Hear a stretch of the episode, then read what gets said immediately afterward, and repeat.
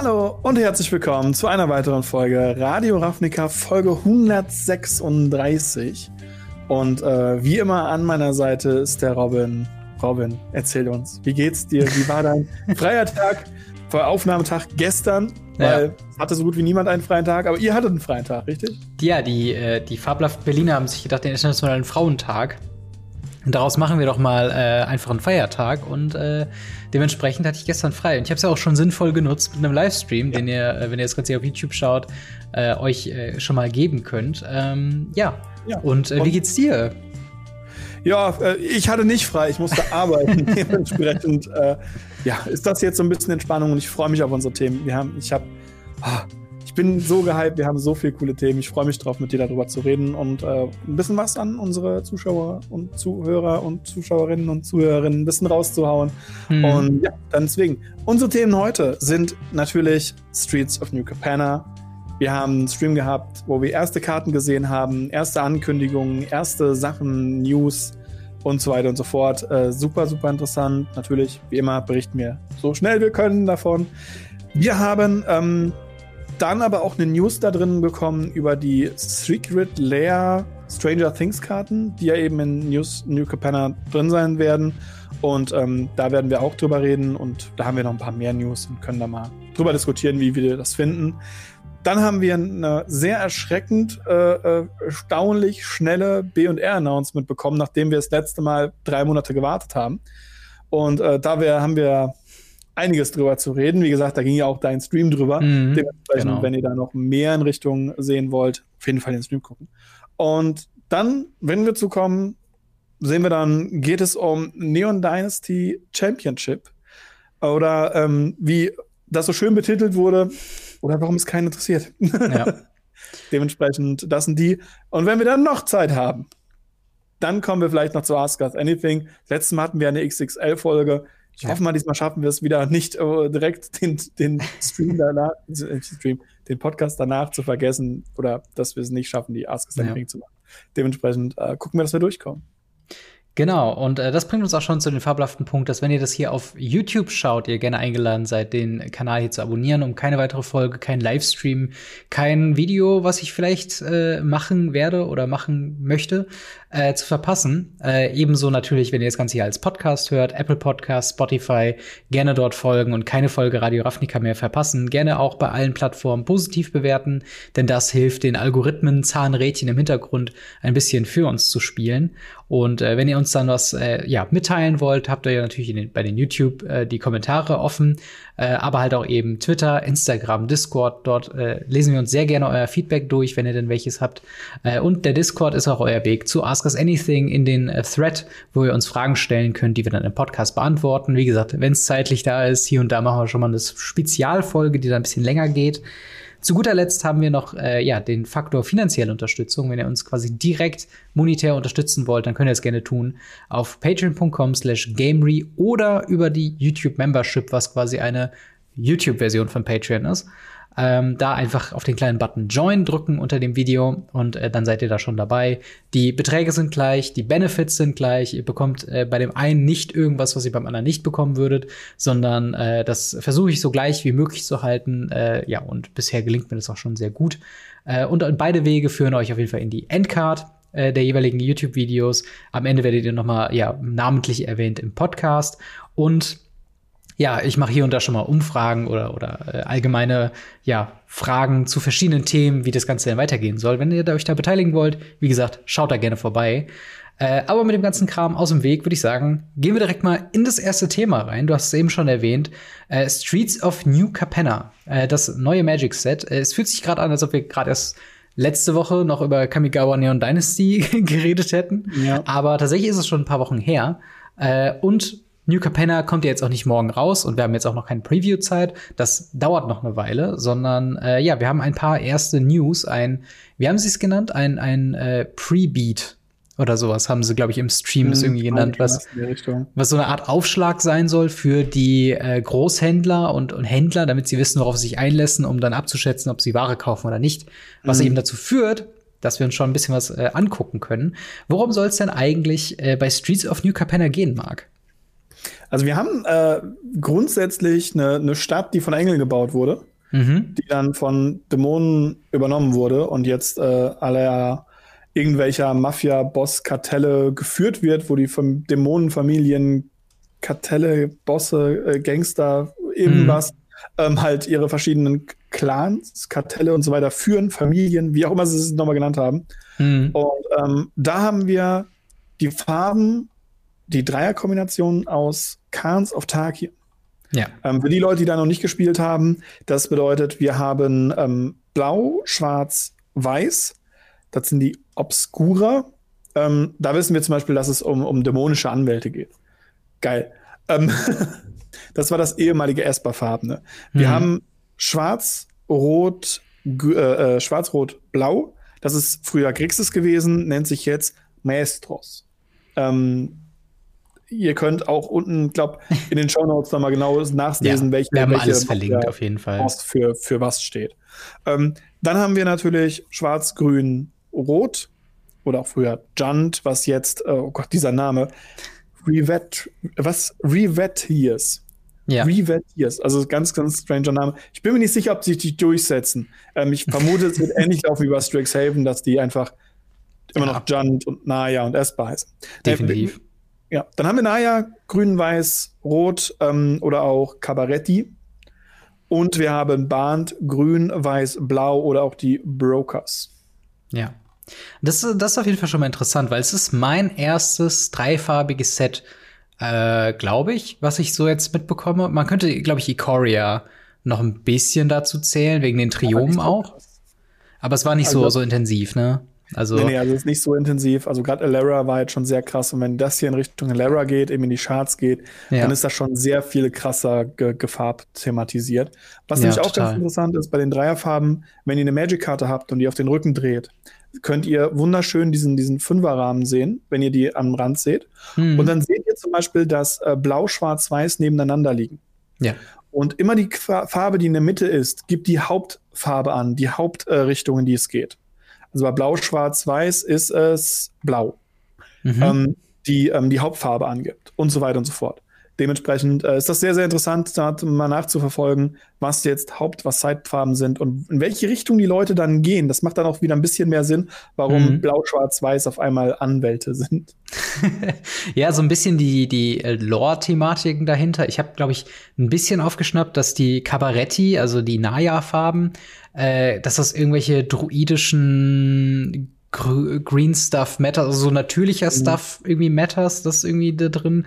Aber äh, im Großen und Ganzen ist quasi die, die Story-Begründung, das ist ja auch schon ein bisschen gesagt, ist, es gibt diese fünf Familien mit diesen fünf verschiedenen Namen, die drei Farben quasi zugeordnet bekommen haben. Und die regieren oder, oder haben das so kartellmäßig aufgeteilt. Äh, das New Capenna, die, die Stadt, die da eben geschaffen worden ist. Und da wird es natürlich sehr viel Bandenkriege geben und äh, halt Fraktionskriege, wer gegen wem, wer ist gut, wer ist böse. Wir haben garantiert auch wieder einen Präator irgendwie mit drin im Set. Äh, was jetzt nur eine Mutmaßung ist, wurde jetzt noch nicht angekündigt, aber mich würde es nicht überraschen. Ähm, Na, eigentlich darf der erst im nächsten ersten Set, im nächsten äh, Januar-Set darf der erst wieder kommen. Weil wir hatten den Kaltheit ah, das war ein Januar-Set. Februar, äh, äh, äh, ja. Kamigawa war ein Januar-Set, also Februar-Set. Dementsprechend dürfte es erst nächstes Jahr wieder eingeben. Ja, okay. Ich, ich habe irgendwie im Hinterkopf gehabt, dass es jetzt in letzter Zeit halt bei jedem Set irgendwas Preator-mäßiges gab. Aber nee, wir hatten, na egal. Es führt jetzt zu weit. Aber ich habe eben schon gesagt, ähm, wir haben Triome, die jetzt quasi wiederkommen, nur halt in den noch fehlenden Farbkombinationen. Das heißt, wir haben ein Naya-Triom ja, äh, namens äh, Jetmir's Garden. Wir haben ein Esper-Triom, was äh, Refines Tower heißt. Wir ha haben ein äh, Band-Triom, was Sparas Headquarter heißt. Wir haben Xanders Lounge, was das Krixis-Triom ähm, ist. Und Siatoras Proving Ground, was das Junt äh, Triom ist. Da muss ich noch mal ganz schnell nachgucken. Und das sind auch schon die ersten Karten, die quasi revealed sind. Und ich finde es sehr spannend. Ich mag es tatsächlich, diesen Ansatz, neue Cycles einzufügen und sie recht schnell dennoch aufzufüllen, oder? Ja. Ich, habe ein Problem. Und ja. die Umfrage habe ich heute auch tatsächlich auf YouTube gestartet. Und ich bin nicht alleine. Mhm. Die Dinger heißen nicht Triom. Ja, das finde ich auch ein bisschen schade. Also selbst die Pathways haben sie geschafft, die auch in zwei Sets waren, in Zendika und in, äh, in Kaltheim. Selbst mhm. da haben sie es geschafft, dass beides Pathways heißen. Ja. warum? Also das, das finde ich, das finde ich wirklich, wirklich schwierig. Ähm, da einen Zirkel irgendwie mittendrin abzubrechen und anders zu benennen und dann noch nicht mal wirklich Einheit. Selbst hm. wenn die fünf jetzt irgendeine Art von Einheit hätte. Aber ja. Die, die haben keine Einheit. Es sind halt die, die Headquarters von den ganzen Leuten. Ähm, ja, das, das stimmt. Ich, ich verstehe den Flair dahinter, ich verstehe den Appeal dahinter. Mein innerer Monk sagt, die sollen Triome heißen.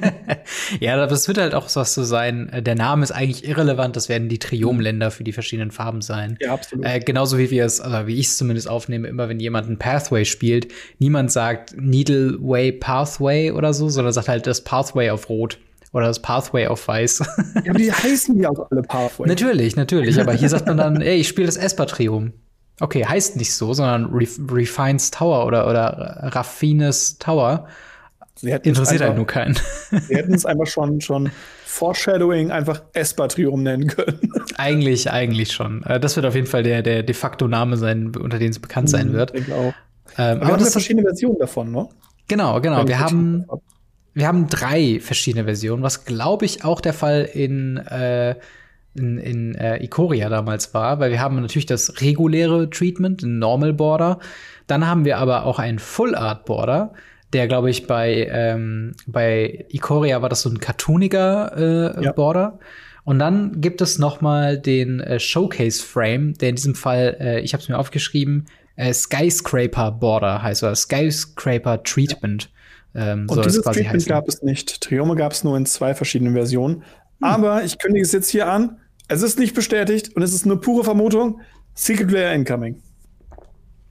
Das wäre, äh, das wäre auf jeden Fall, also äh, klar, also zu dem Set wird es natürlich wieder ein Secret Lair geben, aber. Ja, klar, aber die Triome ähm, in, in, in einem Scrap-Border oder ja. diese Triome, die wir jetzt haben, in einem äh, äh, Cartoon-Border für, für, damit die mit den anderen matchen. Das wäre das wär natürlich tatsächlich cool. Ähm, und ja, aber wie, wie findest du denn den äh, Skyscraper Frame, beziehungsweise wie, wie findest du allgemein das Art, das Art Design? Weil das ist schon sehr, mh, mm, ja, wie wird man es beschreiben? Wirklich schon so Skyscraper trifft es schon sehr gut. Also sehr mhm. hohe Gebäude, sehr, ähm, ja, sehr vertikal einfach, ne? Ähm, sehr hoher Stadtfokus. Wie, wie gefällt dir so der Stil von New Capenna? Ich finde es aktuell noch ein bisschen schwierig, ähm, weil sie doch sehr, sehr straight rauskommen, meiner Meinung nach. Es ist schön, weil sie ähm, den Leuten so mehr Identifikation geben. Aber auch, wenn ich jetzt zum Beispiel Ravnica nehme als mhm. ein zweifarbig Block, wo ein ganzer Planet eine Stadt ist. Ja. Selbst dort, finde ich, kam dieser Stadtfaktor rüber, war aber nicht so overlasting, so aufgedrückt wie jetzt bei New Streets of Capenna. Äh, Streets mhm. of New Capenna, so. Weil, weil es, es fühlt sich an, als wäre es so ein bisschen so aufgedrückt. Übrigens, wir sind in der Stadt. Habt ihr schon mitbekommen? Wir sind in der Stadt. Übrigens, ja. es geht um eine Stadt. Und das finde ich halt so ein bisschen, also wenn ich es mir aussuchen könnte, hätte ich es ein bisschen, ein bisschen runter. Ich finde den Frame eigentlich ganz hübsch. Die Full Arts finde ich ein bisschen strange. Mhm. Ähm, da bin ich gespannt, was dabei noch kommt. Ja, das stimmt. Also die Full Arts ist auch wieder so ein Fall ähm, von wegen, ähm, also früher gab es nur so dieses Argument, könnte man nicht ein Magic the Gathering Weltraum-Set machen, was im Weltraum nicht auf dem Planet oder so, so stattfindet, sondern so in dem Neta zwischen den Planes. Wo immer das Argument war, ja, aber wir brauchen ja eine Plains, wir brauchen eine Island, wir brauchen einen Mountain, wir brauchen ja. einen Forest und wir brauchen einen Swamp und das macht halt im Weltraum keinen Sinn. Jetzt guckt man sich hier die Full Art Basics an und das Argument kann man safe schon für äh, Full Arts auf jeden Fall finden, aber mich stört zum Beispiel bei dem Plane dass es ein aufgetürmtes Gebäude ist, was ein ähnliches Design sie auch genommen haben für den Mountain. Äh, was halt irgendwie, also ich, ich weiß, dass die Farbkonnotation ist halt ein bisschen was anderes, von wegen, ne, hier wird mehr so das, das Bergische da, dargestellt, während halt natürlich bei dem äh, Plains ist das so ein bisschen, ja, mehr auf das Licht hingewiesen im Artwork, aber das finde ich ein bisschen, Ah, Finde ich ein bisschen schwierig. Ich weiß nicht, wie siehst du das, dass man nicht mehr also, das sieht, was draufsteht? Wir, wir sind jetzt gerade weg von den, von den Triumph-Full-Arts und sind bei den Basic-Line Full-Arts. Ähm, ja, yeah, genau, genau. nicht ganz mitgekriegt haben. Ähm, ja. Ich finde die Full-Arts sie werden bei mir nicht in der Sammlung landen. Sie werden in keinem Deck landen. Ich finde sie nicht schön genug, als dass es irgendwie ist. Ich finde es großartig, dass wir sie haben, weil ich finde, mhm. es sollte einfach mehr Full Arts geben. Es gibt 2022 einfach keinen Grund mehr, nicht einfach Full Art Länder rauszubringen, sondern diese, diese komischen mit dem Unteren. Es gibt keinen Grund mehr dafür. Dann sollen ja. sie in jedem Set Full Arts rausbringen. Der, der sie schön findet, soll sie reinnehmen. Es gibt Leute, die feiern die Teros Länder. Es gibt mhm. Leute, die, die feiern die Snow Coverts aus äh, Modern Horizon 1 noch. Oder, ja. oder, oder. Voll okay, soll sich jeder raussuchen, was er möchte. Ähm, das ist okay. Mein Geschmack treffen die überhaupt nicht. Ja, äh, das äh, ja finde ich finde ich äh, ähnlich ähm, und Thema Full Arts und noch mal kurz auf die Triomen zu sprechen. Da sehen wir ja, also da, da sehen wir halt auch mehr oder weniger Tore oder Symbole von den Fraktionen anstatt tatsächliche Länder. Also zum Beispiel ja. äh, äh, Siatoras Proving Ground hat im Original-Artwork ist es halt wirklich so eine Kampfarena in so einem Warehouse, also in so einem, so einem äh, Waren Lagerhaus, so einem Lager, Lagerhütte, wo man sagt, okay, Proving Ground, alles klar, hier müssen sich neue Leute irgendwie äh, prügeln und sich erst beweisen. Und dann guckst du dir das Full Art an und das ist halt einfach das Logo von ähm, dem von, von dem jeweiligen äh, ja, Kartell oder von der Farbe, Familie. Bitte? Sieht aus wie ein Signet, also wie ein Signet ja. einfach, wie die Boros Signete oder die, die Azorius Signet oder so. So ähnlich genau. sieht das aus, mit ein bisschen, bisschen mehr drumherum. Ja, und, und ich hatte so ein bisschen gehofft, weniger davon in Zukunft zu sehen, als noch mehr, wo man halt sagt, okay, es ist ja nur mechanisch eine Landkarte. Wir müssen jetzt nicht unbedingt Land oder ein, ein Gebiet auf einer Karte zeigen. Ähm, aber ich glaube, das ist auch Geschmacksfrage. Ich glaube, es gibt mhm. auch viele Leute, die das so gar nicht stört. Ähm, aber wir haben tatsächlich auch schon eine äh, Nicht-Landkarte gepreviewt bekommen äh, und den Ankündigungen eines neuen Cycles, den wir auch schon kennen aus äh, dreifarbigen Sets, und zwar Ascendancies. Äh, in diesem Fall des Brokers Ascendancy, was eben ein grünes, ein weißes, ein blaues kostet für einen 3-Mana eben Enchantment. Äh, mit dem Text at the beginning of your end step, put a 1-1 counter on each creature you control and a loyalty counter on each planeswalker you control.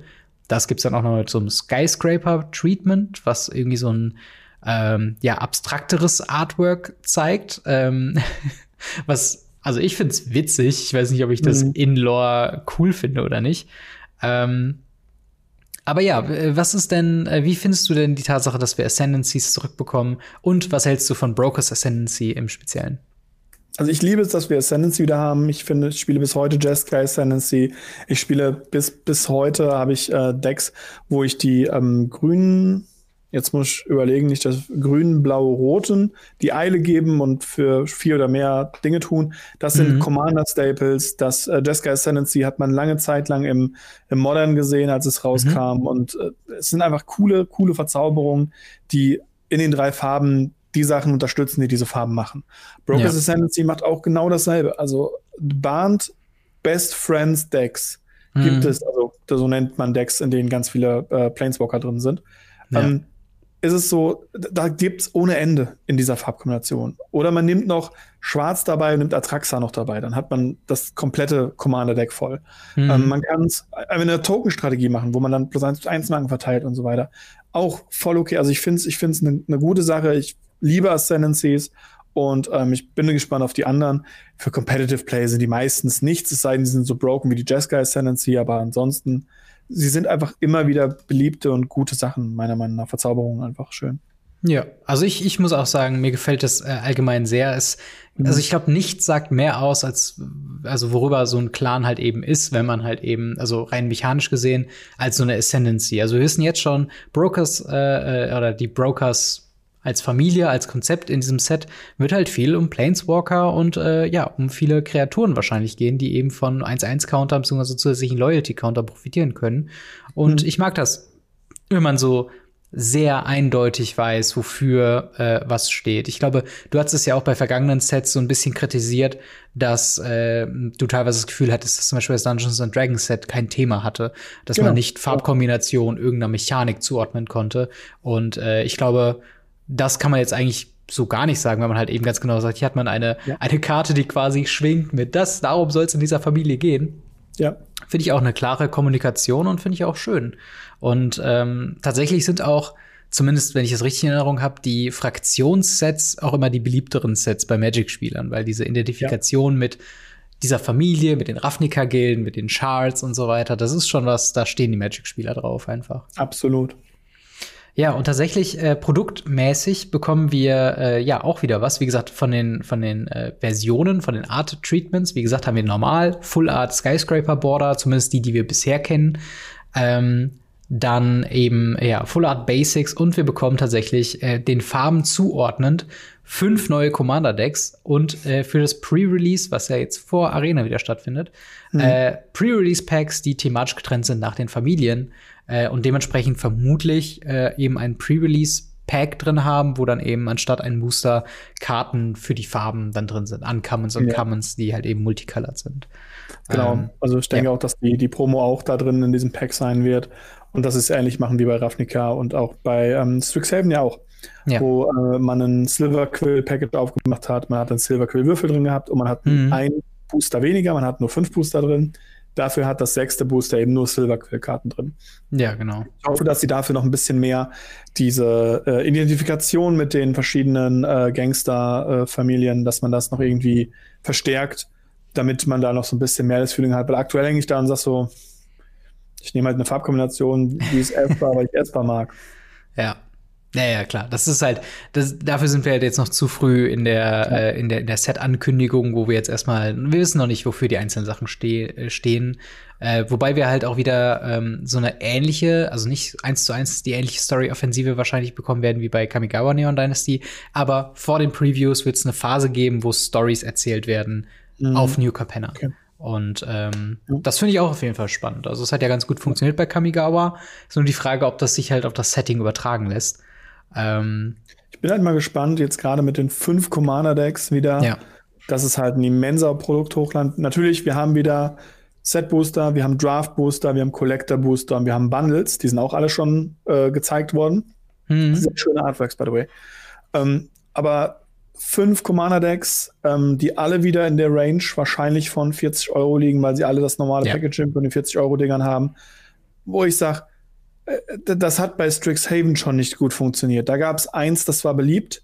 Ein zweites, das hat man mal mitgenommen, wenn man es günstig gefunden hat. Und der Rest, die restlichen drei liegen halt immer noch in der Ecke, weil sie niemand haben will. Ich, ich bin halt gespannt, wie es hierbei ist. Also die Stores sind ja. bei, bei, bei fünf Commander-Decks meistens relativ schnell äh, am Limit. Und ich muss sagen, ich fand die zwei Decks wesentlich angenehmer. Ja. Er hat halt eine, eine höhere Überblickbarkeit, weil natürlich dann auch ja. pro Deck kommen dann wieder so viele neue Karten dazu, dann muss man die irgendwie wieder covern und dann müssen die auch irgendwie so gepowerbalanced sein, dass jetzt nicht wie bisher ein Deck so das eindeutig beliebteste und teuerste und stärkste ist und die anderen sind so unter ferner Liefen und interessiert eigentlich niemanden. Aber tatsächlich, wo wir gerade bei Commander sind, es wird auch äh, am 29, vom 29. April bis 1. Mai äh, soll es eine Commander Launch Party geben, äh, wo man eben mit diesen neuen Commander Decks gegeneinander antreten soll. Und dafür haben sie jetzt Promos angekündigt.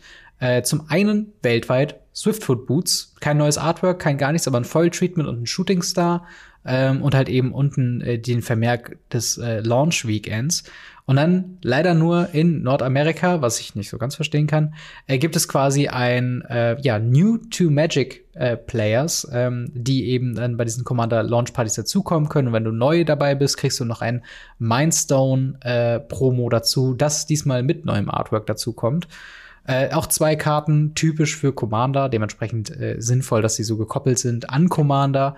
Ähm, ja, wie, wie Wichtig für Europa. Wichtig für Europa, wir haben die schon lange. Geht in euren Local Game Store, geht da rein, so, seid, ihr seid ein relativ neuer Spieler, ihr bekommt die Mindstones. ähm, das ist der Grund, warum die jetzt in Nordamerika nochmal extra genannt wurden, weil die haben die bisher noch nicht gehabt. Das war ah, Europa verstehe. only. Beziehungsweise Europa und Asia only. Dementsprechend, ja. ähm, für uns gibt es das schon. Geht in euren Local Game Store, holt euch eure Willkommensbooster, holt euch eure ähm, neue äh, Spieler, mhm. Rhinestones, holt euch eure Bring a Friends, Länder, holt alles an Promos raus, was ihr könnt. ja, ja, definitiv. Also schaut äh, ohnehin mal wieder beim Local Games Store vorbei. Äh, eine letzte Sache noch zum äh, Produkt äh, Roundhouse Kick von Streets of New Capenna. Wir haben ein paar, äh, natürlich die alten Klassiker. Wir haben äh, Draft Set und Collector Booster. Wir haben ein Bundle mit natürlich einer alternativen Artwork Promokarte und einem großen Spin-Down Die. Wir haben Themenbooster, die auch thematisiert sind nach den fünf Familien von New Capenna. Ähm, wie gesagt, die Pre-Release Packs, äh, Pre-Release äh, doch Packs und Commander Decks haben wir schon erwähnt. Aber noch eine neue Sache, die es nur in Japan, äh, Japan geben wird, ist äh, ein exklusives, kompakte 10-Set-Booster-Display.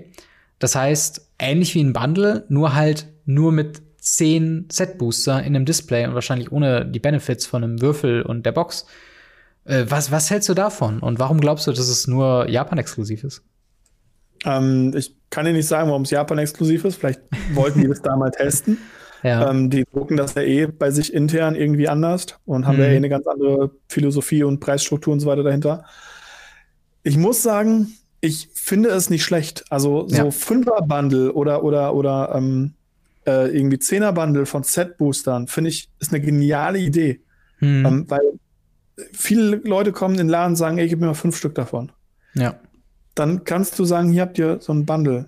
Dann habt ihr die. Also das finde ich mhm. gut, ähm, muss ich einfach sagen. Es ist ja ähnlich, wie ich zum Beispiel auch ein großer Fan davon wäre, wenn in Europa endlich mal so Draft-Packages ankommen würden. Ja. Die gibt es ja in, in verschiedenen Ländern, meistens von sehr schlechten Retailern, hm. wie Walmart oder so, ähm, die dann einfach drei Booster zusammenklatschen und dann sagen, hier habt ihr einen Draft-Pack.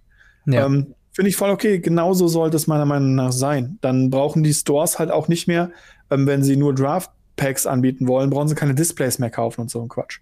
Ja, das ähm, stimmt. Deswegen, das fände ich, fänd ich so gut und diese, diese Mini-Produkte davon fände ich wirklich wichtig, wenn wir die auch bekommen würden. Soweit ich weiß, ist, glaube ich, in Japan oder generell japanische Kartenspiele wie jetzt zum Beispiel Yu-Gi-Oh!, die haben ja auch tendenziell kleinere Displays äh, und auch kleinere Packs. Äh, und dort ist halt dieses Ding mit, mit Draften einfach nicht so groß. Und ich glaube, daher kommt so ein bisschen dieser Wunsch von Set Booster nochmal in einer kleineren Variante. Ich könnte mir das preisstrukturell mhm. schon so vorstellen, dass man irgendwie sagt, okay, Bundles für äh, 30 bis 40 Euro, dann irgendwie diese 10-Pack-Displays für 50 bis 60 Euro und dann ab 100 Euro hast du dann die vollen äh, Draft- mhm. und Set-Booster-Displays. Äh, Finde ich ein interessantes Konzept an, an, sich, wenn der Preis jetzt nicht, also sollte, sollte dieses Produkt nach Deutschland kommen und auf einmal ist es halt also sind es quasi für 10 Set Booster derselbe Preis wie für ein Bundle, dann ist halt ein Produkt obsolet. Aber wenn es sich halt irgendwo, ähm, ja, wenn es jetzt keine Abzocke ist und halt eine coole Alternative ist für halt eben diese äh, Small- und Mid-Budget Magic-Spieler, mhm. die es halt eben in großer Masse halt da einfach gibt, äh, dann sehe ich das auch als eine coole Erweiterung an, die potenziell funktionieren kann. Warum nicht? Aber das ist äh, erstmal soweit der Ersteindruck zu Streets of New Capenna. Ähm, hast du denn Bock auf das Set? Freust du dich auf Pre-Release und äh, die Preview-Season? Äh, Pre-Release ist, ist schwierig. Das Set kommt ja eine Woche nach Ostern raus. Mhm. Und äh, ja, eine Woche vor Ostern wäre cool gewesen. Dann wäre halt so, hätte man zu Ostern sich das noch wünschen können oder so. Ja, das Aber stimmt. die Woche nach Ostern ist halt meistens, meiner Meinung, meiner Erfahrung nach, äh, kommt man dann aus dem Urlaub und ist nur noch gestresst und da bin ich mir nicht sicher, wie viele Leute Bock da auf ein neues Set haben. Mhm. Ich kann das Setting noch nicht einordnen. Ähm, der Hype von Kamigawa ist auf jeden Fall wesentlich größer gewesen, als die ja. angefangen haben, da was zu machen. Und ähm, ich bin gespannt, ob der Hype sich entweder überträgt oder zusammenbricht. Ähm, da kann ja. ich leider nichts zu sagen aktuell. Und ja, äh, ich, ich weiß auf jeden Fall, dass ich ein paar Booster mit dir aufmachen werde bei mir auf dem Channel. Das weiß ich zumindest. ja, das sowieso, das sowieso. Ja, das ist so ein, äh, so ein Ding. Ich, ich bin jetzt auch halt, ich bin noch sehr verhalten Streets of mhm. New Capenna äh, gegen, weil ich auch einfach noch nicht viel gesehen habe. Ich kann das halt noch nicht einordnen. Wir haben keine vorherigen Sets in, in New Capenna oder so, deswegen lässt sich das halt schwierig irgendwie vergleichen. Ich bin dem mhm. Ganzen neutral positiv entgegen und äh, freue mich ja. auf jeden Fall, dass halt Pre-Release-Events wieder im Store stattfinden. Das hatten wir ja letzte Woche schon besprochen. Ähm, aber ja, ich, ich bin gespannt. Äh, es wird auf jeden Fall hart, nach Kamigawa Neon Dynasty zu überzeugen, glaube ich. Ich glaube, das wird viele Leute, die jetzt so von so einem Ultra hochkommen von Kamigawa, äh, die werden vielleicht ein bisschen enttäuscht werden, aber mal gucken, mal gucken, was da so äh, ja auf uns zukommt. Aber das war ja auch nicht die einzige äh, News, die wir bekommen haben in dem äh, Weekly MTG, sondern äh, ja, die Secret Lair äh, Stranger Things ist ja schon eine Weile angekündigt worden, dann konnte man sie kaufen. Ich glaube, sie ist noch nicht äh, verschickt worden. Mittlerweile ist sie raus seit drei Wochen ungefähr. Okay. Okay, dann ist sie schon ein bisschen draußen, aber auf jeden Fall, was eine große Ankündigung war, was halt natürlich immer so ein bisschen äh, beiläufig war, von wegen thematisch exklusive Karten, nur ein Secret Lair verkauft, ist schwierig. Dann kam das Eingeständnis, okay, wir wollen jetzt tatsächlich ähm, auch Magic-Varianten rausbringen und jetzt sehen wir es mit Streets of New Capenna zum ersten Mal, wie das aussehen kann. Wir haben, ja, neun Karten, zehn Artworks, äh, die dann eben ja revealed worden sind, eben mit den äh, ja, Kartentexten, die natürlich dazu passend ist. Und wir haben zum ersten Mal gesehen, wie sie eben äh, ja das verpacken. Und sie haben tatsächlich diesmal den Weg genommen, nicht die Charaktere jetzt in New Capenna, wo sie ja im Setboost auftauchen werden, in jedem achten, wenn das so alles noch richtig stimmt, was sie gesagt haben. Ähm, sondern sie haben gesagt, das sind alles Innistrad-Charaktere. Und dementsprechend haben wir thematisch äh, ja abgewandelt. Äh, ich gehe einfach mal die Karten durch und danach können wir kurz drüber reden. Äh, wir haben anstatt oder für Lukas the Sharpshooter haben wir jetzt äh, Bjorna, Nightfall Alchemist. Dann haben wir für äh, Will the Wise, Warnock Riders Chaplain. Wir haben anstatt äh, Eleven the Mage haben wir Cecily Haunted Mage. Äh, für Dustin Gadget Genius haben wir Hagilde Kindly Rune Chanter. Äh, anstatt Mindflayer the Shadow haben wir Ar Arvinox the Mindflail. Und äh, für Max the Daredevil haben wir Elmar Ulvenwald, Ulvenwald Informant. Für äh, Chief Jim Hopper haben wir Sophina Spear Sage Deserter. Äh, für Mike the Dungeon Master haben wir Otthelm äh, Siegard Outcast. Und für die Hawkins National Laborat äh, Labor Laboratory, Laboratorium haben wir das Haven Ghoul Laboratorium, was eben auf der anderen Seite anstatt The Upside Down das Haven Ghoul Mystery ist. Und äh, damit haben wir alle Kartentexte quasi durchgenommen. Also es hat sich ja eigentlich nur wirklich der Titel geändert, das Artwork geändert und äh, unten in der Textzeile, in der, in der Informationszeile zu dem Artist Credit, zu dem Sammelhinweis, äh, wurde jetzt quasi ein gleich Secret Lehrjob, zum Beispiel 344 für äh, Bjorna Nightfall Alchemist äh, eingegeben. Und das ist quasi der Hinweis für euch. Ihr könnt in Commander zum Beispiel entweder Lukas the Sharpshooter spielen oder Bjorna äh, Nightfall Alchemist. Und das soll quasi der Hinweis sein, von wegen, diese Karte ist gleichzusetzen mit dem Secret Lair Job, mit eben der Nummer. Wie findest du denn die Artworks, die Umsetzungen und äh, ja, bist du, bist du wunschlos zufrieden mit dem, was sie da abgeliefert haben? Ich muss sagen, ich finde immer noch, dass der Godzilla-Treatment der beste Treatment ist. Ähm, indem man unten drunter eine kleine Box geschoben hätte, wo man dann den Originalnamen reingesetzt hätte.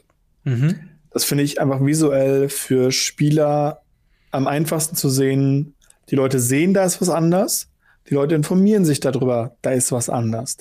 Hier ist es jetzt der Fall, die Leute sehen, das ist eine normale Karte, weil es ist Hand aufs Herz, es gibt vielleicht 10% der Leute, die jemals links unten auf die Karte geguckt haben, was für ein Künstler das ist, was für eine Nummer. Die meisten wissen noch nicht mal, dass zwischen dort ein Punkt ist, der, wenn du eine Vollkarte hast, ein Stern ist. Mhm. Das wissen die wenigsten Leute. Ja. Und wenn da unten dann irgendwas steht von wegen ist gleich bla bla bla, das, das juckt doch niemanden. Da hätte ich lieber, wie gesagt, oben dieses Treatment von den Godzilla, das finde ich wesentlich angenehmer. Ich finde die Artworks okayisch. Ähm, warum es Innistrad-Charaktere sind, habe ich nicht verstanden. Wahrscheinlich, dass man sie nicht durcheinander bringt mit den aktuellen Karten aus dem Set.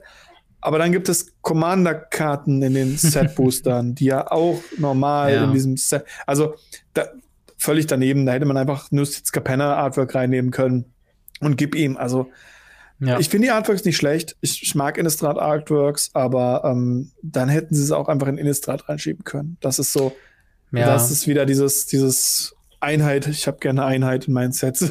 Aber die ist vielleicht, ja sowieso gebrochen durch die Liste. Deshalb. Ja, ja, das stimmt. Wobei, äh, vielleicht war das ja auch geplant und vielleicht hatten sie ja quasi die Designs schon fertig, aber durften es aus rechtlichen Gründen jetzt nicht in Innistrad-Sets reinpushen, weil es irgendwie zu früh am äh, Secret Lair äh, Release oder, oder Secret Lair Verkaufsfenster irgendwie lag. Mhm. Ähm, ich persönlich, ich finde es tatsächlich ganz nett. Ich mag es tatsächlich, dass es hier keine Kinder sind. Was ja, ja so, ein, so ein leichter, leichter Moment war, wo alle gesagt haben: Moment mal, wir haben hier diesen übergewichtigen Polizisten und der ist irgendwie eine 3-4. Gleichzeitig ist einer der Kinder auch irgendwie eine, eine 3-5 und ist dabei eigentlich ein zierliches Mädchen mit elf Jahren oder so. Ähm, Dann haben wir einen fiesen Grizzlybären, der ist 2-2.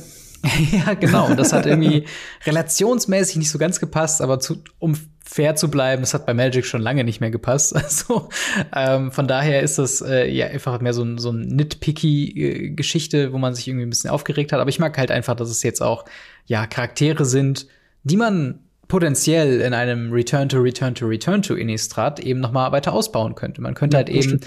wenn man jetzt noch mal nach Innistrad geht und man braucht ein Artefakt-Thema, hätte man quasi H-Gilde äh, oder H-Guild, wie auch immer man das ausspricht, äh, Kindly Rune Chanter nicht nur als Magic-Karte zum Reprinten, aber halt eben, um vielleicht sie einen Planeswalker zu machen, der irgendwie mit Artefakten mhm. interagiert oder ein Legendary Creature, der noch mal mehr mit Artefakten macht.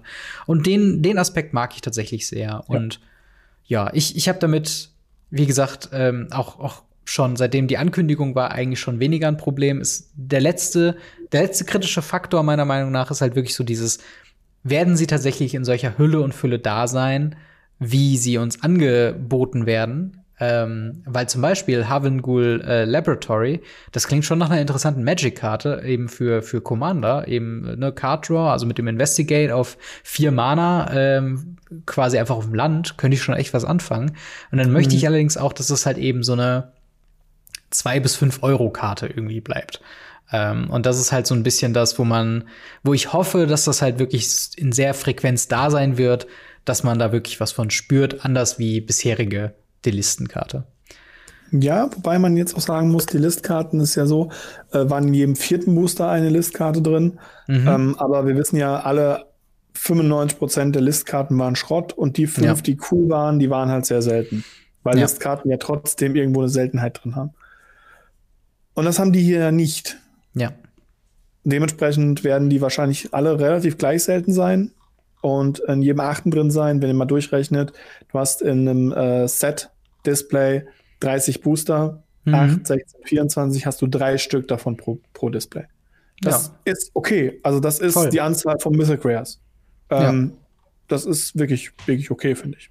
Und dann kommt es halt auch wirklich noch mal darauf, also die, die äh, Set-Booster, soweit ich weiß, werden ja auch nicht limitiert im Print. Zumindest, also es ist ja mhm. nur als Standard-Set. Das heißt, wir werden eine ganze Weile diese Set-Booster am Laden haben. Und so kann natürlich auch der, äh, der, das Angebot der Karten auch einfach stetig steigen. Was ja eben das Problem ja. bei den Secret Lair Drops war, dass das eben nicht so ist. Und dementsprechend finde ich das halt eine, eine schöne schöne Herangehensweise und wie gesagt, ich, ich bin halt wirklich gespannt, wenn die Karten wirklich droppen, äh, ob ich jemals eine äh, Secret Lair Karte quasi besitzen würde über diesen Umweg, dass es mir jetzt im Booster quasi untergeschoben wird.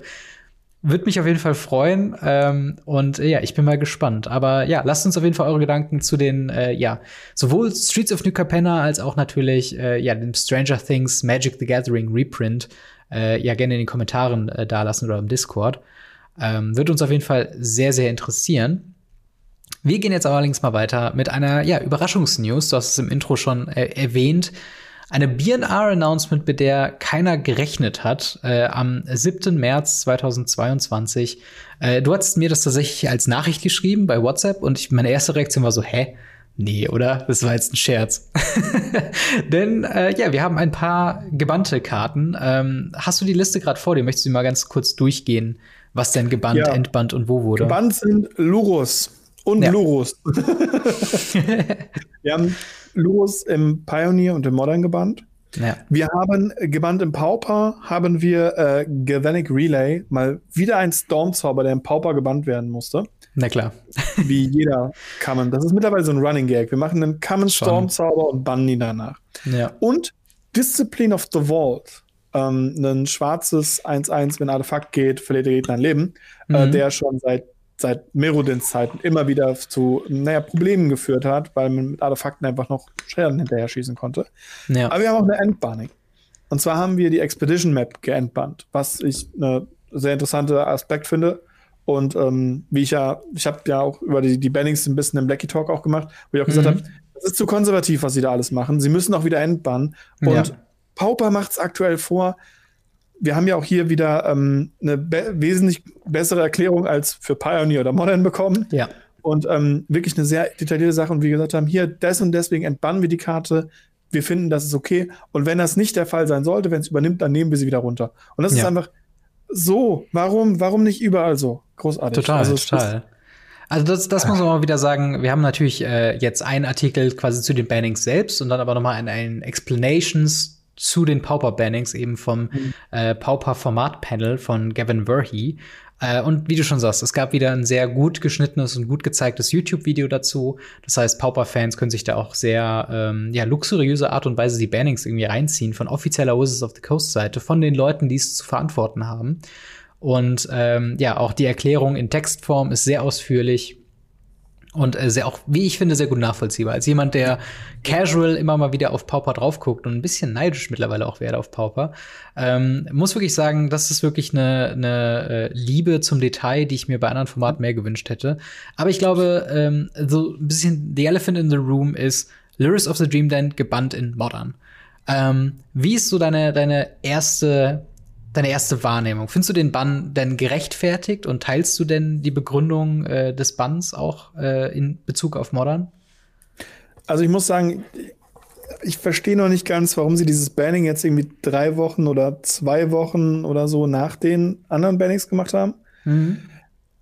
Das hätten sie direkt dabei machen können. Oder zumindest schreiben können, wir monitoren das nochmal. Diese Undurchsichtigkeit von, von den Bannings finde ich sehr, sehr schlimm. Auch die, Argument die Argumente, die gebracht wurden, das sind okay Argumente. Sie staten halt so ein paar Fakten. Mhm. Aber sie gehen halt nicht, nicht in die Tiefe. Sie gehen nicht rein und erklären, warum jetzt in welchem Bereich welches Deck problematisch ist. Nein, sie sagen, die Karte wurde viel gespielt. Das mhm. wird sie aber schon seit fünf Jahren gefühlt. Gut, sie ist ja. seit zwei draußen, aber trotzdem.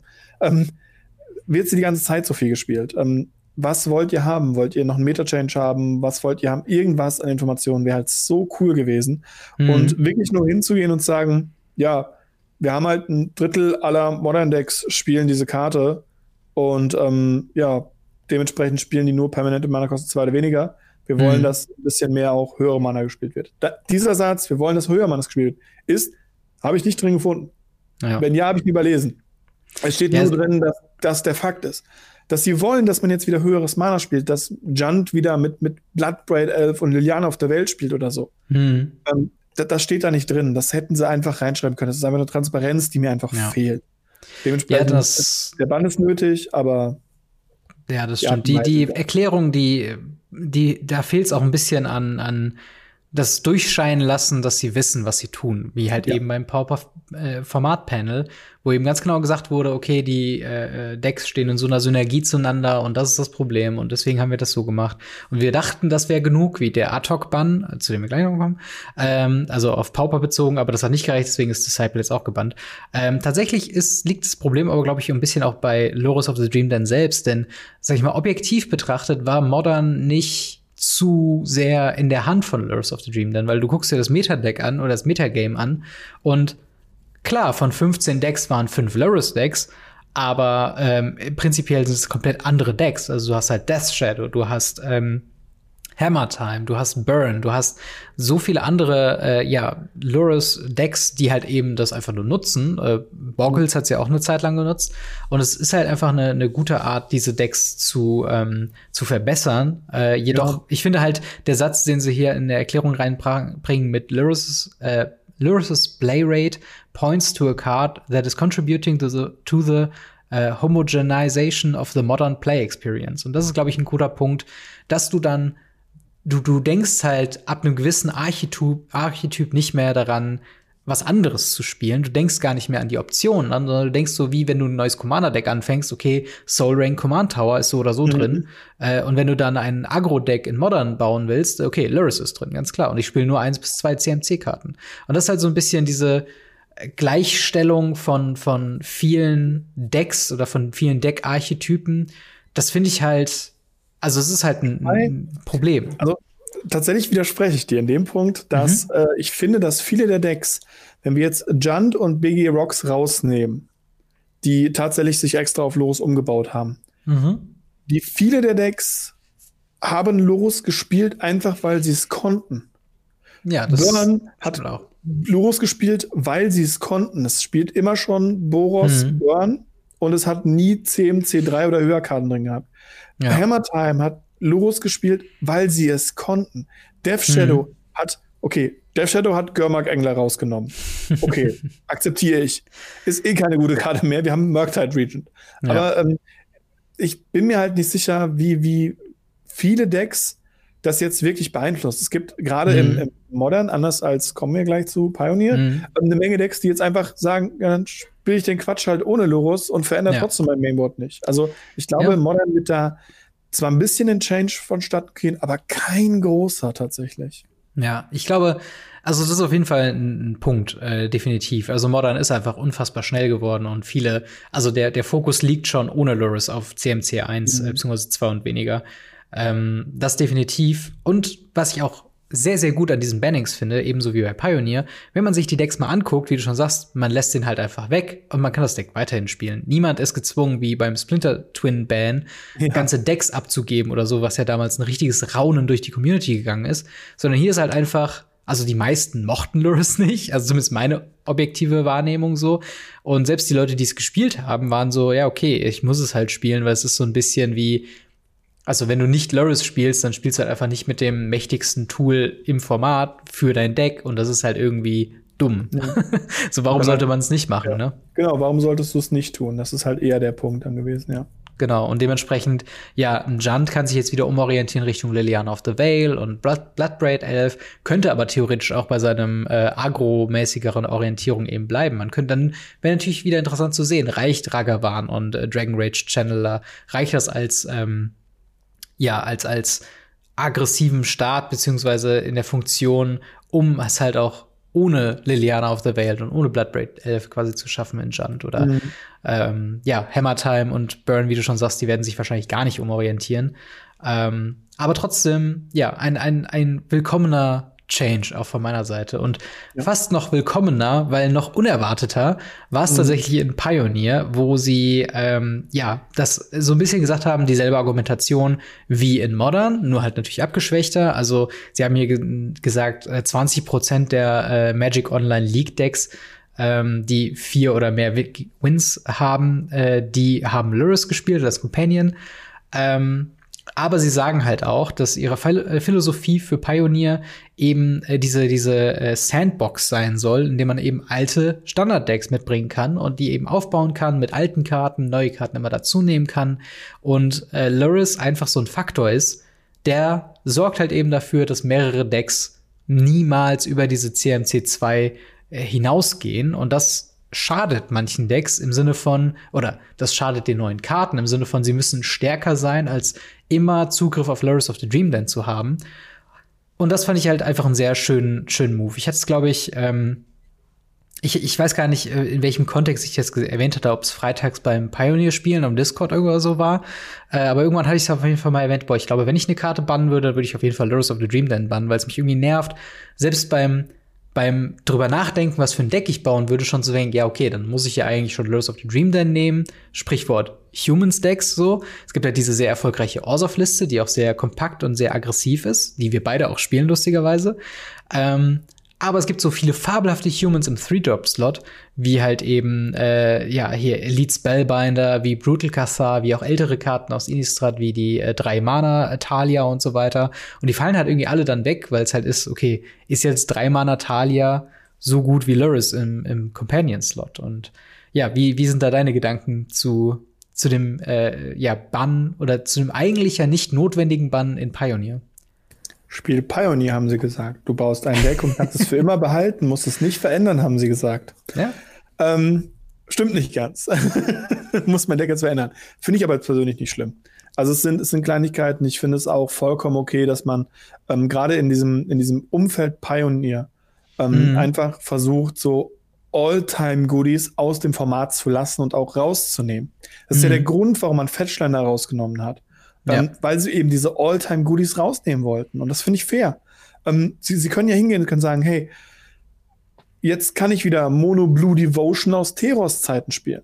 Ja. Warum nicht? Kann ich machen. Ich kann auch Mono Black Devotion spielen. Ähm, ich kann Grün-Blau Flash aus, äh, aus anderen Editionen spielen. Jetzt kann ich wieder Sandbox offenbar spielen. Mhm. Und ich finde das gut, dass sie das monitoren.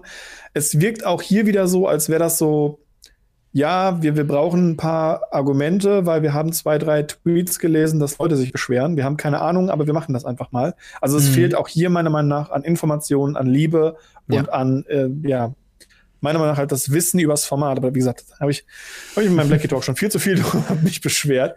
Ähm, und da muss ich dann halt sagen, so, ich finde es okay, ich finde es gut. Ähm, ja. Sie hätten wenig anderes aktuell im Pioneer bannen können, finde ich. Ähm, ich finde das ja. Format sehr, sehr angenehm und ich bin gespannt, wie es sich weiterentwickelt. Und äh, deshalb finde ich das schon, schon wirklich cool. Absolut. Und wie gesagt, das äh, Thema von meinem spontanen Stream äh, zum Zeitpunkt der Aufnahme gestern, also am Dienstag äh, dieser ja. oder letzter Woche, äh, war halt eben dieses, hey, ihr habt jetzt diese, zum Beispiel das äh, House of Auras Deck äh, euch gekauft, weil es ein Challenger-Deck war, da war Lords of the Dreamland Deck äh, äh, dann eben drin. Ähm, müsst ihr das jetzt wegwerfen? Äh, die kurze Antwort, die kann ich auch hier kurz mal im, ähm, Podcast noch sagen. Nein. Im Großen und Ganzen öffnet euch das die Möglichkeit, halt eben diese Decks äh, auch weiterhin eben zu spielen, weil das, also wenn man es tatsächlich mal spielt, spielt man Lures of the Dream dann vielleicht einmal alle sechs Spiele. Und mit Spiele meine ich Best of Three Spiele und nicht Best of One Spiele oder so oder Runden. Äh, und das ist halt verhältnismäßig wenig. Und das Coole ist halt, man kann sich jetzt erweitern. Äh, ich habe in dem Stream ein paar Beispieldecks gebaut, wie man zum Beispiel in äh, of ähm, Auras kann man sowas wie Gis Gift of Orsopha spielen oder halt äh, Demonic Embrace, zwei Karten, die ich schon länger auf der Watchliste habe, wo ich dachte, oh, irgendwie wäre das mal ganz cool, eben noch Flying und Lifelink, beziehungsweise nochmal diesen, diesen mhm. äh, Powerschub von Demonic äh, Embrace mit reinzunehmen.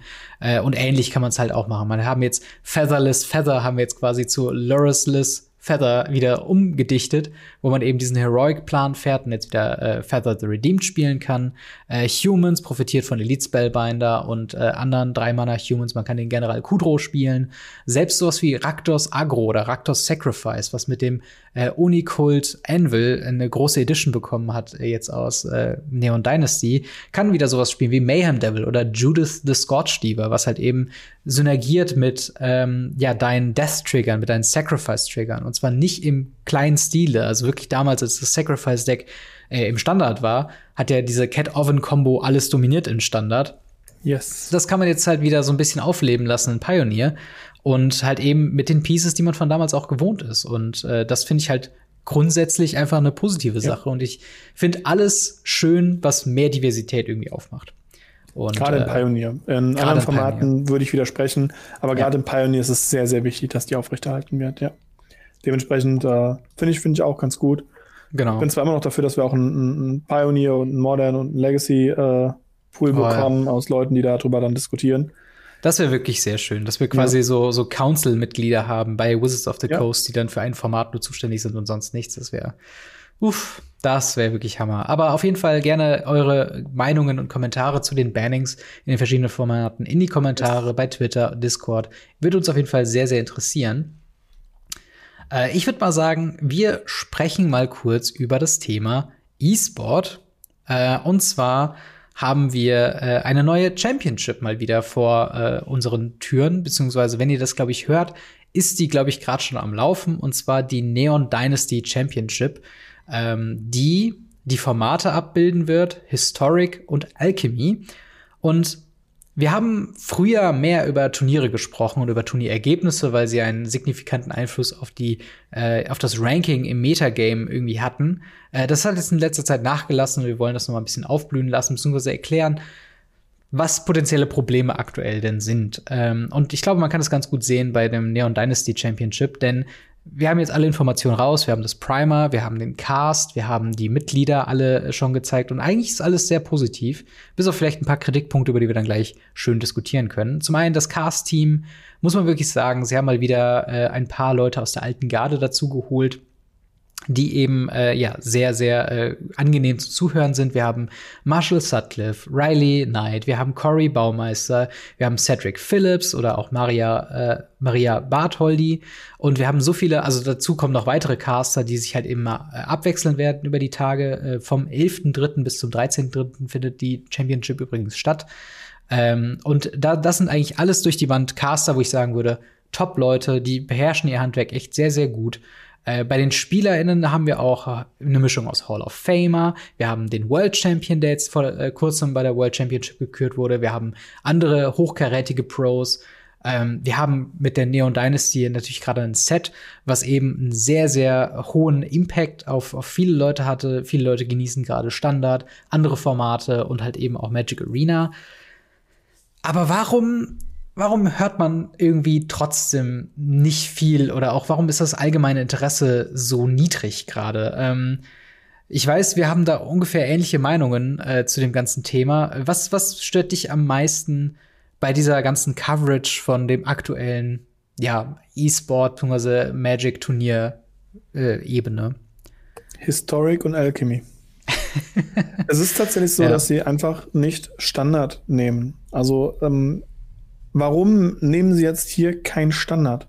Ja. Das, das, das verstehe ich nicht. Ich kann mir vorstellen, warum. Und ähm, böse ausgedrückt ist das wahrscheinlich, weil diese beiden Formate aktuell sehr hart zaffern unter mhm. No Interest, because of digital cards. Ja. Und ähm, diese, diese, das wollen sie damit vielleicht pushen. Kann vielleicht sein. Aber nicht mal Standard anzubieten, dass das, das Format, was sie über mhm. Jahrzehnte, mittlerweile mehrere Jahrzehnte, immer als mindestens das als Turnierformat angeboten haben. Es war immer Standard und Draft, Standard und Modern, Standard und Extended, Standard und Legacy, Standard und Pioneer zuletzt teilweise. Mhm. Und es war immer das Standard und. Und jetzt ist es, oder Draft und was für mich auch ein Standard ist. Und jetzt ist es, naja, kaputtes Format Alchemy mhm.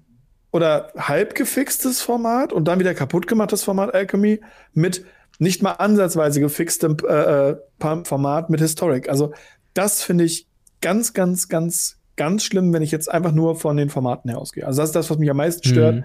ähm, weil beide Formate jucken mich als Paper-Spieler noch weniger als es Standard tut. Und Standard ist schon sehr low, aber trotzdem ja. hat es manchmal dazu geführt, dass ich hin und wieder mal reingeguckt habe, wenn Standard da war. Ja. Ähm, aber das, das ist jetzt, das ist äh, ein Tiefpunkt meiner Meinung nach.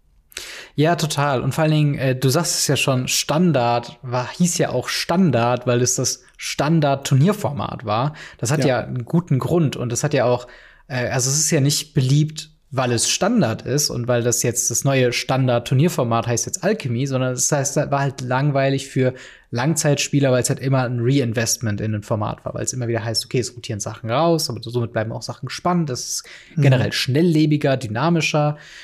Aber irgendwie hat es denen nicht gereicht und dann mussten sie halt Alchemy inkludieren, man könnte jetzt verschiedenen Gerüchten und Hinweisen von Entwicklern nachgehen und sagen, okay, das kam halt mehr von der, ähm, ja, von der Chefetage als von einem tatsächlichen Willen, das Spiel zu verbessern. Ähm, aber jedoch haben wir das halt jetzt. Äh, und ähnlich mit Historic, was ja auch so eine Auf- und Abfahrt hat und jetzt eigentlich mehr wieder in Richtung Abfahrt geht, weil man denkt, okay, diese ganzen Alchemie-Karten kommen jetzt irgendwie dazu. Ähm, gleichzeitig haben sie das perfekte Non-Rotating-Format für alte Standardsets in Form von Pioneer, haben aber auch schon irgendwie durch die Blume mehr oder weniger gesagt, dass es nicht oder dass sie gerade noch ein Format suchen, was diese Rolle erfüllt, weil Pioneer den zu beliebt, Keine zu, Ahnung. ich, ich kann es nicht mal sagen, was deren Problem ist, mit, warum sie nicht Pioneer auf den Klienten bringen.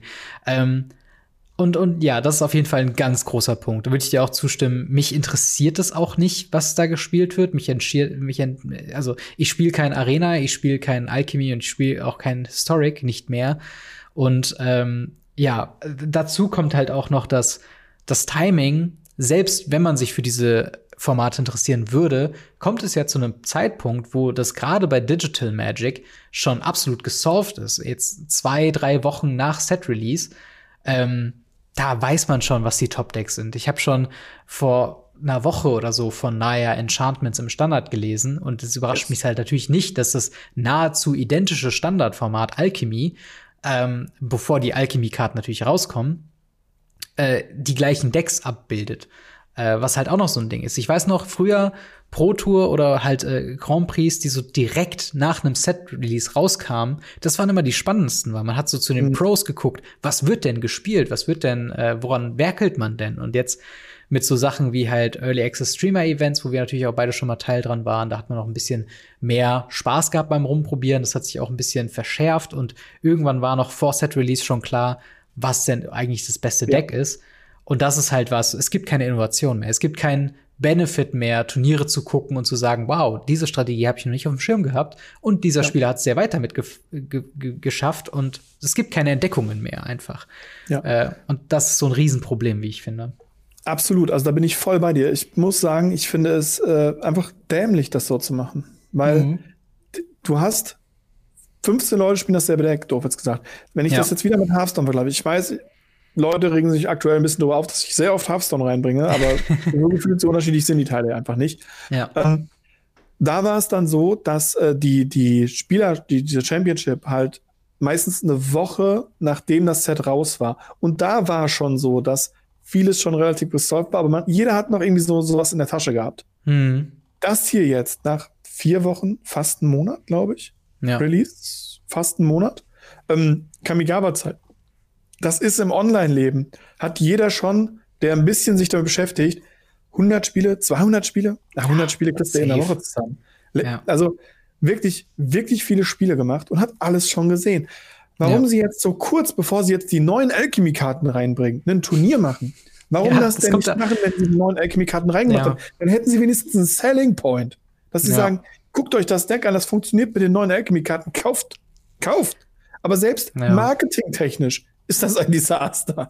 Das ist Also halt auch, ja, das, das ist noch ein guter Punkt, den du dazu sagst, denn wir sind jetzt kurz vor dem Release von den Alchemy Kabigawa Karten. Das heißt, Ja. selbst wenn man bei dem Turnier ein neues Deck für sich entdeckt und sagt so, hey, das ist cool, ich möchte jetzt ab sofort dieses, diese Azorius Control Liste spielen oder sowas, dann kommen ja erst noch ein ganzer Schwall designed für Alchemy-Karten, die Hand aufs Herz natürlich designt sind, dass sie ansprechend sind, dass du sie in Alchemy spielen Ja. musst, de facto, bis sie rebalanced werden in Oblivion und auf einmal interessiert es keine Sau mehr.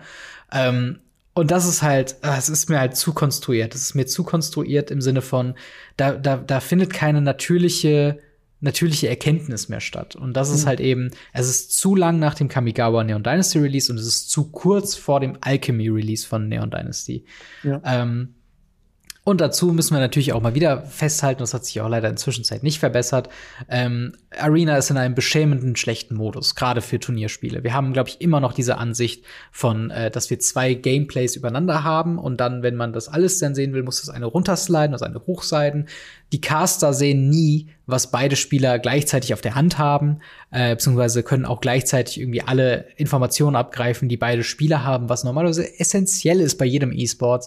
Und ein weiterer Hinweis, du hast eben Hearthstone erwähnt, ich erwähne jetzt gerade nochmal Yu-Gi-Oh! Master Duel, äh, weil sie es dort eben in der Verpackung mit beiliegen haben, wie man anständige Turniere führt, mit einem Spectator-Modus, mit eben Räumen, wo du Non-Player-Friends inviten kannst, die das sich angucken können, die können das, äh, du kannst es technisch leichter streamen und eine bessere Qualität haben. Also wenn wir beide uns mit Yu-Gi-Oh! Master Duel hinsetzen, wir würden ein optisch ansprechenderes Turnier hinkriegen, als halt eben Wizards of the Coast mit Magic the Gathering Arena gerade.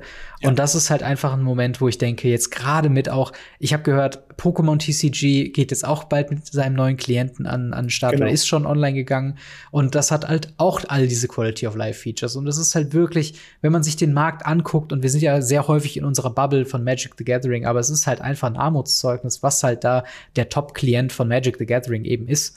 Ähm, was natürlich nicht heißt, wenn ihr Magic the Gathering mögt und das eure eigene, einzige Möglichkeit ist, Magic the Gathering zu spielen oder so, ist das fein. Ich sag nur, es ist kein Klient, der in seiner jetzigen Form promoted werden sollte als die hauptsächliche Art und Weise, wie man Magic the Gathering spielt. Ähm, des Marktführers. Das muss man jetzt dabei sagen. Ja. Des Card-Game-Marktführers. Der es nicht hinkommt, einen anständigen Client zu machen. Der seit Jahrzehnten Absolut. versucht, anständige Clients zu machen. Ja. Und immer wieder versagt. Und nicht daraus gelernt hat. Und Ja. ähm, da ändert da, da endet's ja noch nicht mal. ja. Der Marktführer, der Milliarden bis Billionen an Gewinnen einfährt, Mhm. ja, der es nicht schafft, für ein Wochenende acht Leute in ein Hotel einzubuchen Ja.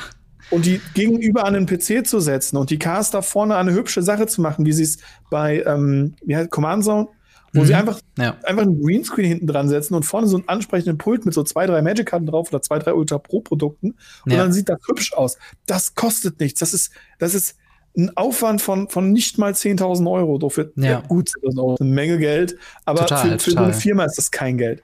Und. Nein, die Leute streamen von zu Hause aus, die Leute streamen aus ihrem Wohnzimmer. Teilweise haben die ja, muss man jetzt ja auch sagen, gerade wenn es Mhm. Pros sind, die davon leben und ähnliches, die brauchen nicht viel. Die haben eine kleine Wohnung, teilweise Klar. streamen die aus dem Schlafzimmer. Ja. Ja, und, und das sind dann die Leute, und die Caster genauso, wenn ich es mitgekriegt habe. Die Caster sitzen zu Hause. Und ja, das, wo ich halt sage, so, selbst in der schlimmsten Zeit hat Hearthstone das besser hingekriegt.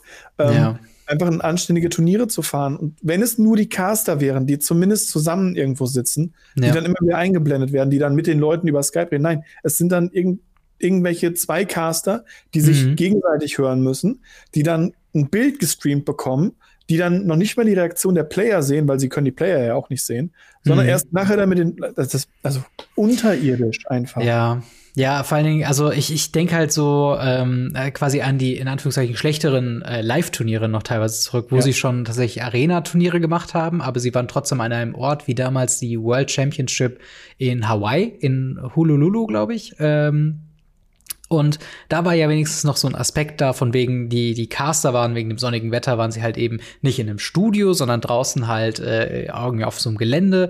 Und es war sehr windig. Das hat wieder so ein bisschen lustige Kontext gegeben, von wegen, hey, ja klar, es windet gerade sehr auf Hawaii, was sollen wir machen? Aber trotzdem haben wir jetzt eine tolle Zeit hier. Äh, es ist einfach eine andere Sozialkomponente da. Halt eben zwei Leute, die halt in einem Raum sitzen, interagieren anders miteinander wie zwei Leute, die sich zugeschaltet sind. Äh, und das ist halt eben, äh, das sind alles so Aspekte, wo ich denke, ja, wir sind noch in der Pandemie, ja, das ist halt immer noch international schwierig, das zu machen, aber habt doch wenigstens die Caster an einem Ort.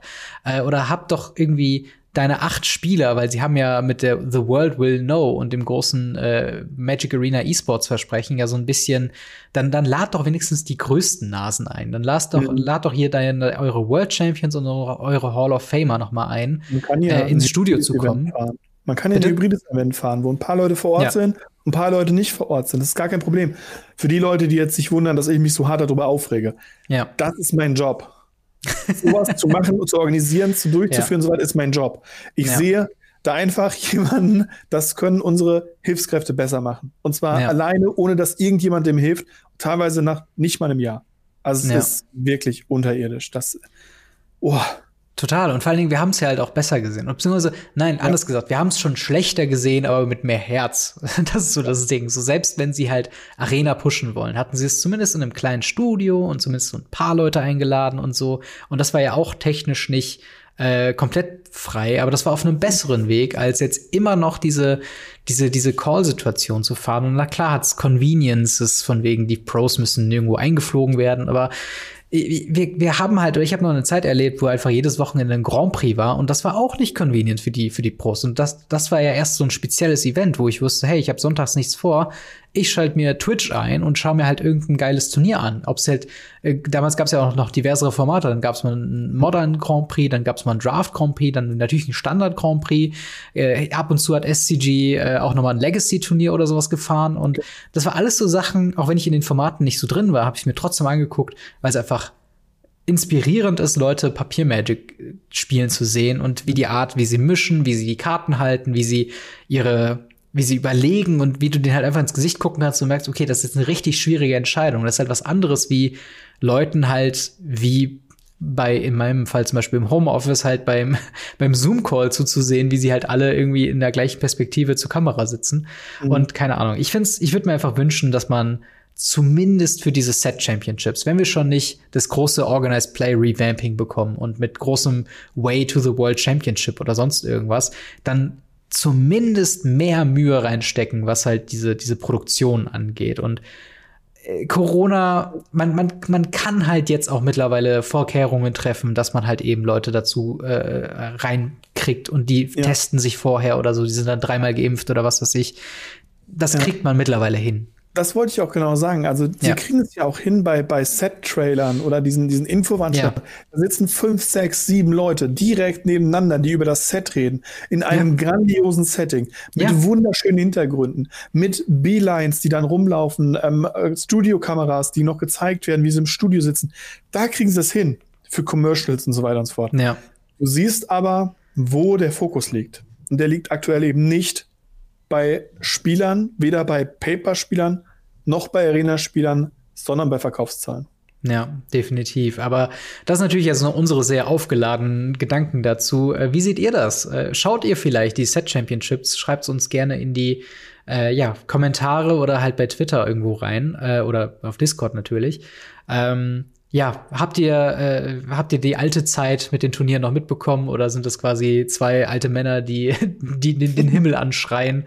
Ähm, auf jeden Fall, ja, lasst uns da an euren Konta Kommentaren teilhaben. Ich würde sagen, zwei Fragen, Ask Us Anything, kriegen wir noch hin? Jawohl. Alles klar, dann äh, gehen wir direkt mal rein ins Ask Us Anything auf unserem fabelhaften Gamery slash Radio Ravnica Discord. Äh, nicht nur gibt's dort Ask Us Anything, sondern ich verweise immer wieder gerne jeden Freitag so zwischen 19 und 8 Uhr pendelt es sich an, geht so langsam los mit den, äh, ja, mit Pioneer. Äh, Paper über Spelltable wird da gespielt. Äh, kommt vorbei, trefft euch mit uns unter anderem und spielt mit uns Pioneer. Das würde uns auf jeden Fall sehr freuen. Äh, mhm. Aber halt eben Ask Us Anything, eure Fragen im Podcast beantwortet und wir haben hier ganz aktuell von äh, Ella Saad die Frage: Würdet ihr sagen, dass die aktuellen Preise von neuen Standard-Set-Karten stabiler sind, da Standard ja kaum noch in Paper gespielt wird, in Klammern, soweit ich weiß, äh, und somit Karten nicht nur teurer sind, weil sie im Standard gespielt werden, sondern nach der Rotation wieder im Preis droppen? Ähm, wie findest du das äh, Verhältnis quasi zu Standardkarten, wenn sie rotieren ist da noch so so ein Preisdrop irgendwie spürbar oder hat sich das mittlerweile sehr angegleicht? Wenig. Äh, mittlerweile ist es sogar umgekehrt. Viele Karten, die aus dem Standard rausdroppen, droppen ja auch aus dem Print raus. Und bestes Beispiel sind jetzt aktuell die Triome. Die Triome mhm. waren immer so bei 7, 8 Euro. Äh, die ganze Zeit, so manche waren noch bei 10. Und ähm, jetzt, da bekannt geworden ist, dass die Korea aus dem Print raus ist, ja. Ähm, und damit auch aus dem Standard rausgefallen sind, gehen die durch die, durch die Decke. Ja. Ähm, das ist, also es ist eher wirklich so, dass Karten nach der Rotation sogar teurer werden, weil mhm. sie eben seltener werden, weil die Leute, die sie haben wollen, sie nicht mehr aus Boostern öffnen können. Ja. Und ähm, dementsprechend gehe ich wirklich sehr, sehr aktuell, sehr vorsichtig mit so Sachen um. Mhm. Ähm, mit, Karten, die aktuell sehr teuer sind, weil es ist nicht mehr, weil sie standardrelevant sind. Die Preise macht 80 Prozent der Zeit Commander, ja. hin und wieder mal Modern, selten Pioneer und ganz, ganz selten Legacy. Definitiv. Und äh, dementsprechend äh, bin ich wirklich der, der Meinung, äh, Preise sind stabiler, ja, solange sie im Print sind. Wenn mhm. sie rausgehen, gehen sie meistens nach oben. Mein Lieblingsbeispiel da ist, glaube ich, äh, Mitok Massacre aus einem der mhm. Innistra-Sets, was im Standard sehr wenig gespielt wird. Hier und da mal in einem Pioneer-Deck gespielt wird und da auch eigentlich nur so eins bis zwei Mal, aber im Commander halt ja. die go-to schwarze Massenremoval ist. Und dementsprechend irgendwie ist es schon irgendwie 40 oder, oder so Euro. Also es ist schon so auf Great Henge Niveau, so, dass ja. es halt einfach unfassbar beliebt ist im Commander. Und ich denke mir so, boah, keine Ahnung, die Mono-Red Agro-Liste in Pioneer, die will zwei im Sideboard haben. Uh, ich weiß nicht, ob ich mir das leisten kann noch. Äh, aber ja, es ist der treibende Faktor, sind nicht mehr Standard äh, und Modern, sondern halt hauptsächlich Commander, definitiv. Ähm, genau. Und ja, eine Frage, die hat in der letzten Folge schon ein bisschen für Aufsehen äh, er erzeugt. Und jetzt müssen wir es, glaube ich, mal auflösen. Äh, hier stellvertretend gefragt von Hans Olo ähm, 91. Warum hat Marc denn mal Hausverbot in einem Local Game Store bekommen? Möchtest du die Geschichte mit uns teilen? Ähm, kann ich tun. Ich versuche keinen Namen zu nennen. Ja. Ähm, es ging in der Zeit um ähm, den Pioneer-Anfang im Endeffekt. Das mhm. erste Mal Return to Ravnica. Und zwar, um genau zu sein, ging es um Dragon's Maze. Zu Dragon's Maze ähm, hat mich ein Freund eingeladen, Pre-Releases mitzuspielen bei einem Store, wo ich sehr lange nicht war, ähm, bei uns in der Gegend, der mhm. damals noch ein Local Game Store ist, war. Und ähm, dann gab es Freitag ein Pre-Release, samstags zwei Pre-Releases und sonntags zwei Pre-Releases. Mhm. Alle davon liefen als Team ab. Bedeutet, man hat sich eine Gilde ausgepackt, und gesagt, die Gilde würde ich gern spielen. Und hat dann für diese Gilde angefangen zu spielen. Man hat so ein Gildenpack davon bekommen. Mhm. Und ähm, das Team war dann so, dass wenn man gewonnen hat, ist man einen Schritt weiter im, im Maze nach vorne gegangen. Und wenn der andere Teampartner auch gewonnen hat, ist man eben noch einen Schritt nach vorne gegangen. Dann hat man halt versucht, welches, welche Gilde am einfachsten und schnellsten durch dieses Maze kommt. Sehr, sehr cool. Damals gab es bei Pre-Releases echt noch, echt, was das angeht, viel Spaß. Mhm. Ich habe alle fünf Pre-Releases gewonnen sowohl punktemäßig als auch äh, mit meinem Team. Ja. Und äh, habe dementsprechend am Ende gesagt bekommen, ähm, wenn du nur hierher kommst, um unsere Stammkunden abzuziehen und nur hierher kommst, um äh, zu gewinnen, solche Personen wie dich möchten wir nicht in diesem Laden. Dementsprechend möchte ich dich bitte bitten zu gehen und nicht mehr den Laden zu betreten. Mhm. Ähm, ich habe auch meinen letzten Preis nicht bekommen dafür, ähm, weil ich dann eben gekickt wurde vor der Preisverleihung und jemand mhm. anders Preis bekommen hat. Was dieser Herr nicht wusste, ist, dass ich das einfach umgehend an Wizard of the Coast reported habe. Mhm. Und dass ähm, nicht der erste Fall war. Also der ja. Local Game Store war generell schon sehr shady mit Promos beinhalten oder anderes Beispiel, ähm, ich hatte mir die Hand gebrochen hm. und konnte nicht mischen, wollte aber ein Friday Night Magic spielen, habe meine Freundin mitgenommen, damit die mir die Karten mischt. Hm. Sie war natürlich hellauf begeistert, wie sich alle vorstellen können. sie musste Eintritt bezahlen, obwohl sie nicht gespielt hat und sowas. Also es, ja. der Laden war schon sehr shady und hat äh, nachher dann auch die drei Strikes bekommen äh, und ist bis heute kein VPN-Store mehr und darf Magic-Events nicht mehr fahren und ja. hat, soweit ich weiß, auch keine Magic-Produkte mehr drin. Ähm, einer dieser Strikes war, weil er mir Hausverbot gegeben hat, ungerechtfertigt, weil ja. ich einfach nur besser gespielt habe als seine Stammkunden. Ähm, ja, ist halt so. Ja, das, das ist auf jeden Fall so ein Ding. Ähm ich, ich habe hab in dem Laden nicht gespielt, aber ich habe den Laden schon hier und da mal besucht und ich muss auch feststellen, dass der äh, Ladenbesitzer schon äh, eine recht interessante Herangehensweise hat, wie man mit Kunden umgibt. Und es ist auf jeden Fall einer dieser Läden, die etwas unsympathischer sind, leider. Ähm, aber äh, ja, das ist, also dieses, dieses Hausverbot-Story, wenn man das mal so sagt, äh, oder in dem Kontext, wo wir es gedroppt haben im letzten Podcast, waren, glaube ich, viele verwundert, weil sie sich ja als sehr, ja, ich sag mal, milden und, und eigentlich sehr, äh, ja, diskussionsfreudigen, aber nicht unhöflichen Menschen irgendwie kennengelernt haben. Und dann auf einmal, wenn man dann erzählt, man hat irgendwo mal Hausverbot bekommen, genau. gucken einen die Leute schon so an, wie du bist Judge nur das Hausverbot. genau, und das ist halt eben das Ding. Und es war hier, äh, also ich kann absolut nachvollziehen, dass das halt diese, diese Aggression halt dem äh, ja, Leiter dieses Ladens halt eben kam. Und äh, du bist auch nicht der Einzige, der mir Stories erzählt hat aus diesem, aus diesem besagten Laden. Ähm, Da gibt es ganz viele andere, aber die wir natürlich aus Fairheitsgründen nicht weiter eingehen wollen. Und äh, wir haben ja auch keine Agenda gegen einen Local Game Store, das wollen wir gar nicht anfangen. Äh, deswegen. Ja Local Game Store mehr. Genau, nicht mehr für, für Magic the Gathering äh, Sachen ja. auf jeden Fall. Aber ja, jetzt ist das Mysterium quasi aufgelöst um äh, dein Hausverbot in einem Local Game Store. Ich hoffe, ihr seid nicht enttäuscht. Wir hatten keine riesen Barschlägerei oder sonst irgendwas. Welche Stories, die wir hier raushauen nachholen konnten. bei uns im Local Game Store in Sieg. Genau, genau. Also wenn mal wieder ein Draw ist, weil der Control Player zu lang gebraucht hat, dann Richtig. regelt man das vor der Tür. Ähm, nee, Quatsch. Aber ja, soweit zu Ask Us Anything äh, für diese Woche. Wie gesagt, wenn ihr Fragen habt, die wir im Podcast beantworten sollen oder die ihr beantwortet bekommen möchtet, über uns, über Magic the Gathering, über unsere Geschichten, äh, die wir so mal angedeutet haben. Immer wieder gerne. Äh, alles ist erlaubt im äh, ja, Ask Us Anything. Wenn wir was nicht beantworten wollen, sagen wir das schon. Äh, und dementsprechend, ja, einfach mal reinschreiben und äh, dann kommen wir zu gegebener Zeit dazu. Äh, und natürlich an dieser Stelle, wenn ihr das Ganze hier auf YouTube schaut, dann äh, uns sehr, sehr gerne abonnieren. Äh, dasselbe natürlich bei Spotify, bei Apple Podcasts, warum ihr eure Podcasts herbekommt und keine Folge Radio Ravnica mehr verpassen. Besonderer Dank kommt hier den Patreon bzw. YouTube Goldunterstützern äh, dazu gute. Namentlich erwähnt wäre da General Götterspeise, Buster Madison, Easy Reader 24 und Jan Erik. Vielen, vielen Dank für euren ja, monatlichen Support hier, äh, dass wir den ganzen äh, Bums hier machen können. Und natürlich auch vielen Dank an alle anderen Patreons. Und äh, wie gesagt, wenn es was wäre, was euch interessiert, einmal auf den Join-Button unter dem YouTube-Video klicken oder eben auf patreon.com slash gamery vorbeischauen.